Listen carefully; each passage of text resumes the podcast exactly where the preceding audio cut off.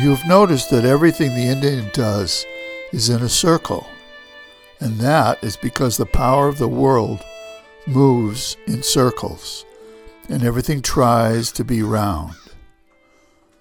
Everything the power of the world does is done in a circle.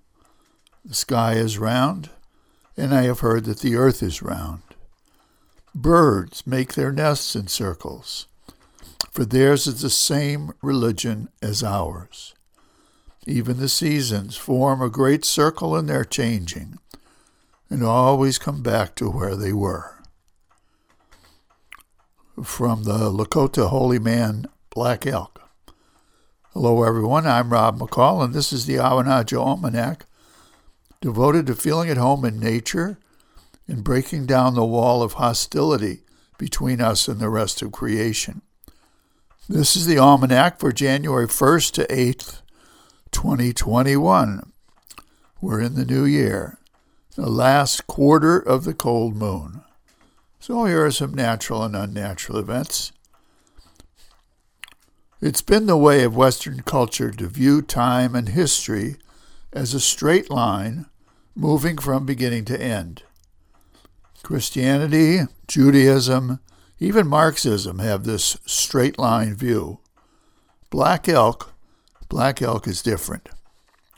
He says the power of the world moves in circles. I'm going to tell you, I'll go with Black Elk.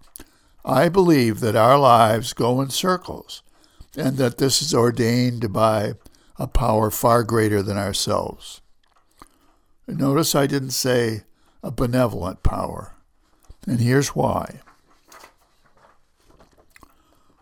The other day I had had some time on my hands, decided to split some wood into the stove, and I strode briskly to the wood pile to begin. Oh, wait a minute, I need my gloves. I returned to the house to find the gloves in the pocket of my coat. So, taking the coat off the coat hook, I rummaged through the pockets, grabbed the gloves, and I returned the coat to the overloaded hook, which pulled out of the wall and dropped coats, hats, and hook to the floor. I headed for the kitchen tool and everything else drawer to get a screwdriver to fix the hook. When I opened the drawer, I noticed that for the 100th time, the screwdriver had wandered off from its proper place. I headed for the back hall find my carpenter's bag, where I might just find a screwdriver. My carpenter's bag was covered with Christmas boxes and wrappings to go to the dump. So I stacked the boxes and lugged them out to my truck for the next trip to the dump. In the back of the truck, was a rug which I had brought home from somewhere. I couldn't throw the boxes on top of the rug, so I set them down and I wrestled the rug out of the truck into the house, down the hall to where it was supposed to be spread out. I started to unroll the rug, and then I noticed that the floor needed to be swept first. In a slight daze now, I headed to the pantry to fetch the broom just as the phone began to ring. I snatched it off of its uh, cradle. Hello? Yeah? Uh huh. An Antifa quilting and kombucha party? Lovely. I'll pass it on. I tried to listen for the number and root around in the catch all drawer for a pencil to write it down. Okay, thanks. Bye. I found a pencil. The point broke. As the phone number faded in my memory, I rooted around for the little plastic pencil sharpener, you know. Well, I couldn't find it. I grabbed my knife to whittle a new point on the pencil, but the knife was too dull. So I found the whetstone in the drawer and drew my knife across it.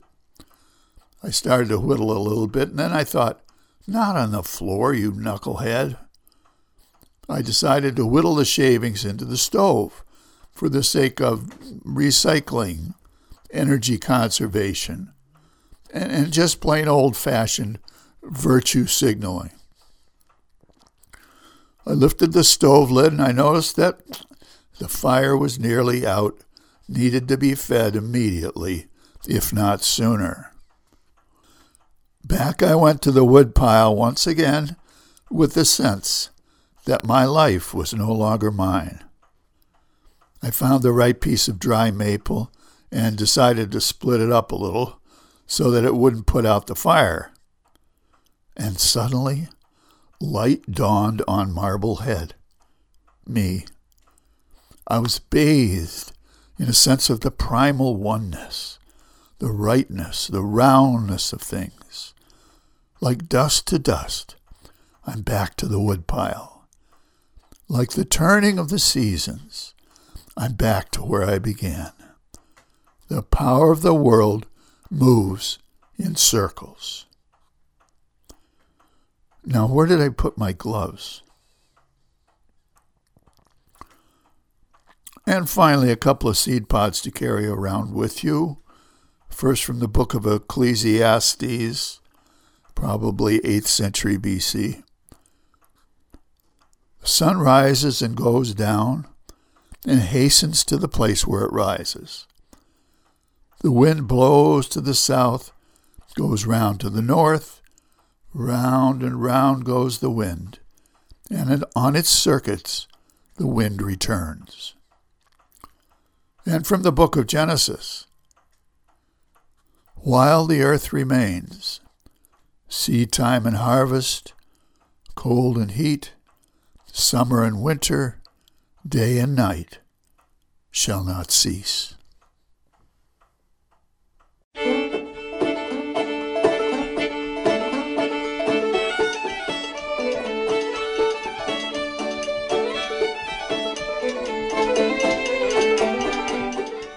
Well, that's the almanac for this quarter moon, but don't take it from me. Go out and see for yourself.